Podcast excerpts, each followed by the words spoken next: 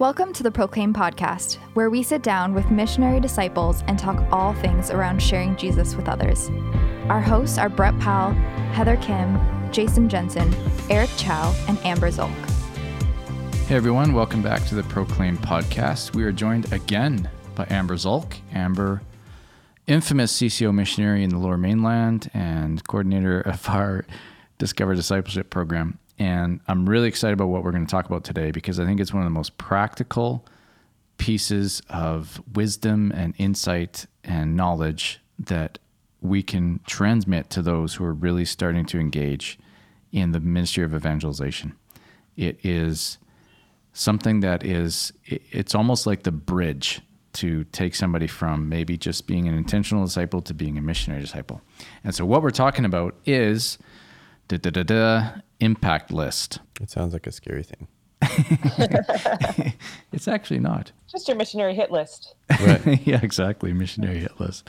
It's a very simple concept, Amber, but one of those things where the concept itself is simple, but the impact, the, the power of it could be just utterly amazing. So, why don't you just tell us what is an impact list? An impact list, quite simply, is just taking the time to think through and write down the names of the people that you feel the Lord is calling you to invite to be a part of what you're doing, those that you want to share the gospel with.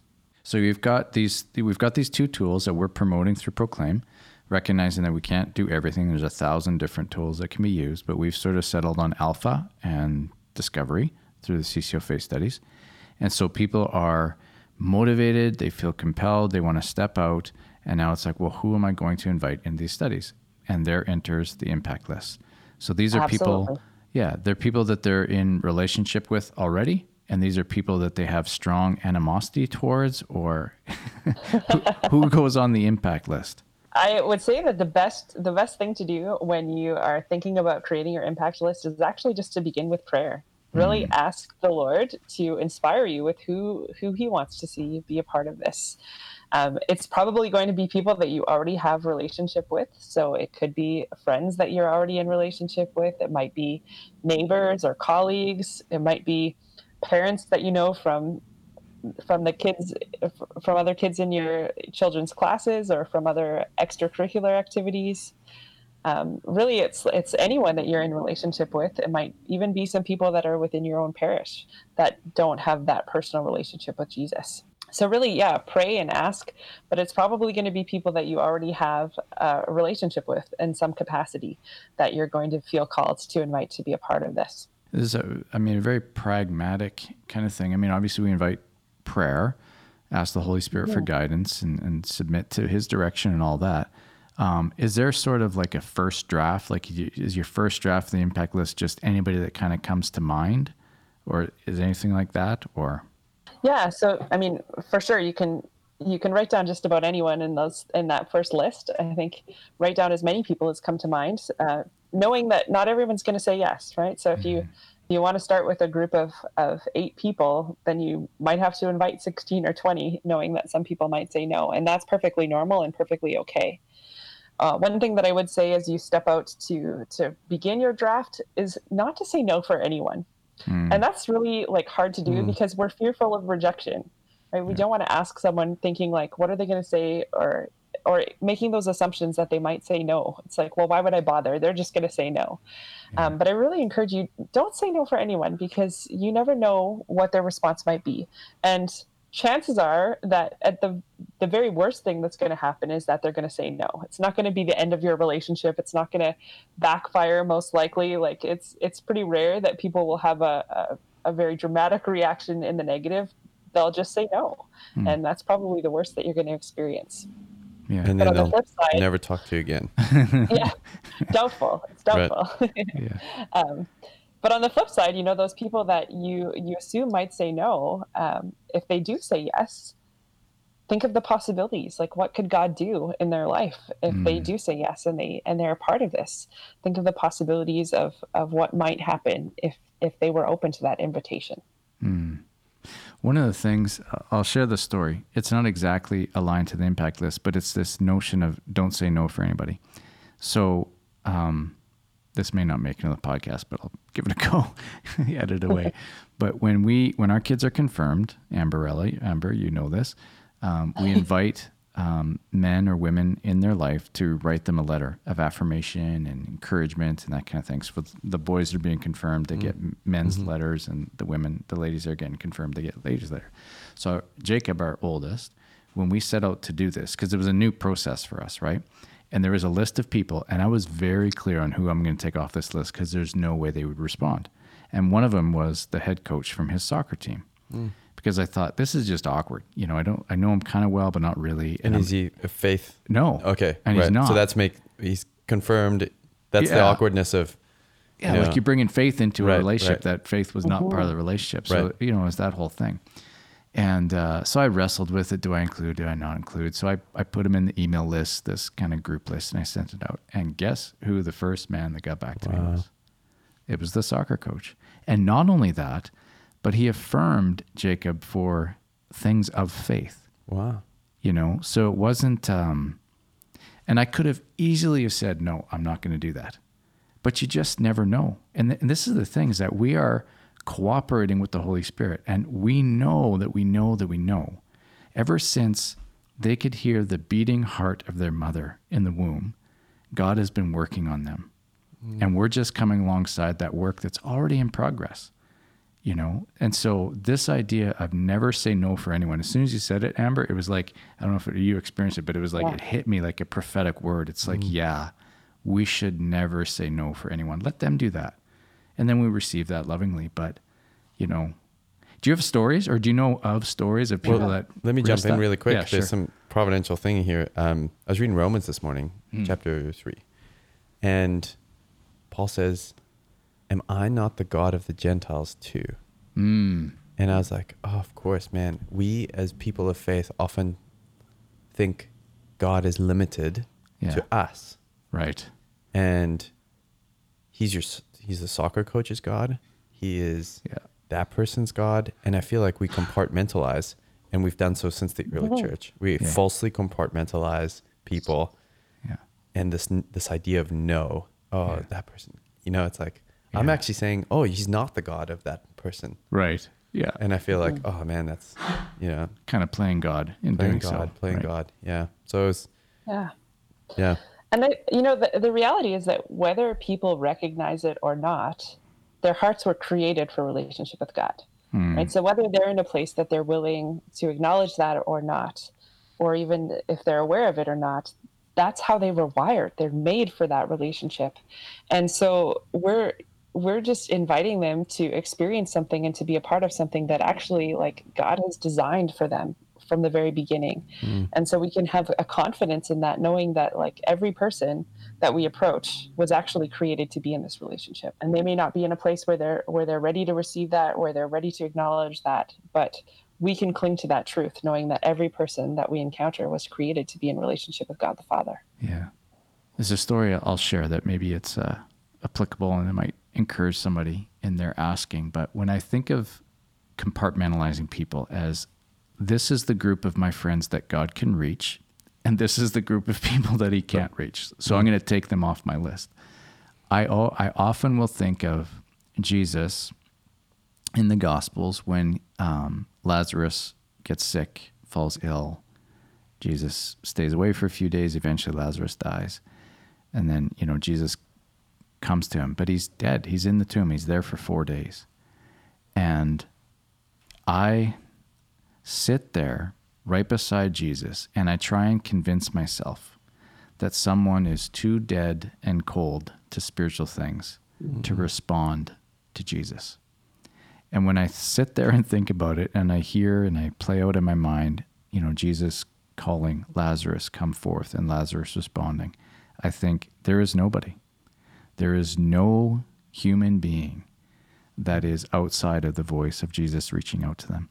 And when we pick up the phone or we send an email to them by name, you know, we are prayerfully uh, essentially asking Jesus to call their name and to call them into relationship with Him and to come out of the tomb. And there's nobody. There is nobody. There is absolutely nobody in the world that is so far from God that grace can't reach them. That's good. we'll just leave. We'll leave it there. Oh, I just think like in that story of you know I can't. I wish I knew my Bible better, but it's either Mary or Martha who runs to meet Jesus ahead of time and kind Yeah. of like, "You're too late. yeah. You're too late. Yeah. If you, If you only had come, here." if you had been here, Yeah. and I feel like, oh man, can we not give, you know, I think that story is in the gospel intentionally just for that. Yeah. God is never too late. Is there is there people, Amber, or stories that you know of that somebody wrestled with inviting somebody into a faith study or to Alpha? They thought there's no way this is not going to happen, and then they did, Yeah. and they saw God move. Yeah, I mean, I, I think of um, this is like it's a it's an older story, but it's it's one that we still have actually printed in our in our faith studies. But it was a young man who was on mission back in 2002. We were on mission together, and at the end of that mission project, he was invited to go home and to lead a discovery faith study. And he decided to email a bunch of his coworkers, actually, who had been um, many of them were, were not practicing or were were even far from the church. And um, he he had a, an idea of who he thought would say yes and who would say no but he emailed everyone. He didn't take every anyone off the list thinking that they might say no and one of the people that he was certain would probably say no was the first person to respond out of a respect for for him and out of respect for their relationship he said well if he's inviting me like i'll go to the first lesson and I'll say that I tried it and I'll back out. Basically, that was kind of mm-hmm. his plan all mm-hmm. along. I'll, I'll show up, but I, I have no intention of seeing this through. And he came to the first lesson of discovery. And as they were discussing, and, and kind of the topic of lesson one of discovery is really all about God's love, he was experiencing something that he'd never experienced before. And so he was curious. He decided to come back.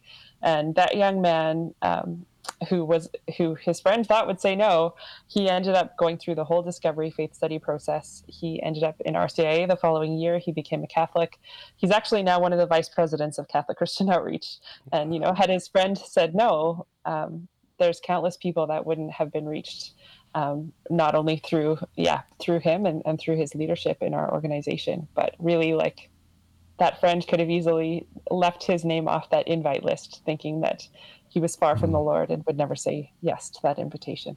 Yeah. Wow. man You know, it's funny. Like I, I Yeah. I'm actually getting moved here as I think of all the people and where their lives are now, the marriages that they have, the number of kids, and it all started with getting their name on an impact list. Yeah. Mm-hmm. And I'm thinking the impact list is really it's a bit of a misnomer because the real impact is when when these people by God's grace meet the Lord, encounter lives and everything changes. And then there's m you know another missionary with a family that's a beautiful witness to the world and so mm-hmm. and yet all these things can be in a certain sense snuffed out if we don't take that risk and put them mm-hmm. on and then invite.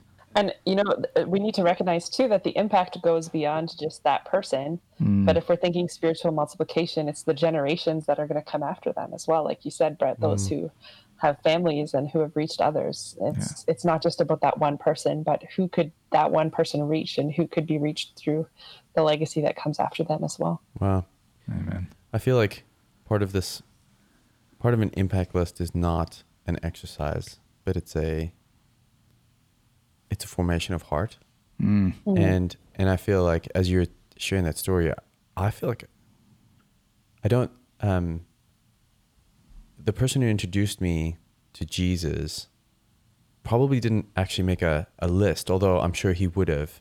But he just they came from a culture of of inviting people to their, their small non-denominational church. Mm. And I had come to Trinity Western from a very uh, like the first before school started. I was like, "Oh, mom, I don't want to go to school full of Bible thumpers." You know, I was just Yeah. I was mad that I was going to an evangelical school or just a school of faith in general. Just just mad. You know, I would have been probably even more upset if it was a on fire Catholic church, and I grew up Catholic. That's just where I was at at the time. So, uh, out of all the people that were probably easier to ask, would be these people who were kind of into their faith, but maybe, but I was the kid who was the Catholic kid mm. who, and he was just like, "Hey, you should come hang out with me at church." And I had a profound encounter. Wow. And so, I just feel like, wow, my life would be so different if somebody didn't intentionally say, "Yeah, hey, come," you know, yeah. like, "Hey, would you mm-hmm. like to do this?" Yeah. Um. Yeah. So it really makes a difference. Like people, it, it changed the trajectory of my life yeah. You know, the impact list. So that's the the power of it and not saying no, I think is the gold here. Yeah. I yeah. want to transition a little bit too is saying when would I do this? You know, like cuz mm. I've I've been um, open and I've gone through different periods of sharing the faith with others and things like that. So um the real question is do I commit to running an alpha in my home or my parish or or do I commit to like discovery first and then think of uh, the list, or practically when should I sit down and do this? I think in some ways, like you could choose your tool better when you know who's coming. In mm. some ways, um, because depending on your audience and depending on their level of exposure and experience with the faith, you might find that something like Alpha is a better starting point than Discovery. Or if you're dealing with people who are already well formed or I shouldn't say well formed, but people that already have a background in Christianity, um, who would have a belief in Scripture and a belief in God, then discovery might be a better starting place. Mm. So I think in some ways, uh, creating your impact list prior to choosing your tool might be uh, a better way of going about it, just in terms of tailoring the tool that you choose to fit the people that you want to reach better. I would just I want to expand on that a little bit because I think what you brought up, Amber, is, is also gold because again like tools are just that they're just tools and we have mm-hmm. to you know prayerfully discern what is the best way best opportunity best tool that i can use so that the people that i'm inviting can experience jesus in a real and personal way and just to re-emphasize because i think it's an important distinction um, I, I know for example there are some maybe some catholics that are practicing their faith but have not yet made that kind of adult personal decision to accept the saving sovereignty of Christ, to really accept Him as Lord, who go through Alpha, and it's it's familiar enough and basic enough to kind of dismiss it. Mm. It's almost like, yeah, I know this already. Um, whereas discovery is an incredible tool for people like that because it gets to the heart of the issue, and that is, have you made a personal decision? you know, have you really experienced the grace of conversion? Whereas for somebody who has no background whatsoever, Alpha is a great program because it's got, you know, incredible video. It's like innovative, it's technology, it's a very open ended conversation. Yeah. It's a very comfortable environment. There's usually the food and, you know, all that kind of thing. So, but the principle here is really know what, where your people are at, you know, and, and trust that the Holy Spirit will will you know get the people that um, or will guide you in choosing the tool and which one to use. So mm. just to reemphasize that, and I'm sure this will be involved in some of the training that we're going to do for people as they're actually setting out to to do this. But that's that's an important distinction. All that said, the Holy Spirit's a principal agent in evangelization, and He could use somersaults to convert people, like yeah. whatever. Right? We we we do yeah. the best we can, but it's not up to us. Um, and I think your default there. should be the tool is a tried and true thing. Yeah. But I think, you know, at the risk of people misinterpreting this, I think there's some people that the spirit might be saying, you should have those people over for dinner. Dinner mm. at your house. Yeah. That's the tool. That's the tool for this next step. Yeah. Um, and I don't want people to kind of chicken out on like running alpha or discovery because dinner can quickly go shallow. Mm. Um, and we'll, you know, we'll do another episode on um, how to have a spiritual conversation or we'll do training on how to make that feel more natural and things like yeah. that but hmm. this is not about the tool you pick you know go ahead Amber yeah Jason, I was just going to say that I think that that's a really great point because I think for some people, as you're making your impact list, you might have people that pop into your mind that actually like you haven't seen them and talked to them in six months. And so writing them or sending them an email or giving them a phone call and randomly inviting them to be a part of something when actually you don't have a clue what's happening in their life might seem out of place. And so something like that, that first step of just having them over for dinner or just sending them an email and saying, I was thinking about you, how are things going? Um, really just to, to reinvest in the relationship 1st mm-hmm. um, before you even maybe broach the subject of discovery or alpha, um, especially if it's someone that you, that you maybe haven't been in touch with, with regularly can go a long way. It just reestablishes that, that basis of relationship and trust um, before you kind of broach the subject of getting them into a, a program. Which is again, belong, believe, behave. You know, you can't talk about yeah. belief until somebody feels that they're belong. You know, otherwise, yeah. you you very well might be betraying them. Yeah, and I feel like that's okay to say. Yeah, yeah. So, no, that's good. Amber, thank you so much for being on. Um, You're very welcome. Yeah, I really appreciate talking to you. Um, yeah. Everyone can do with some more Amber Zolk in their lives. That's so. right.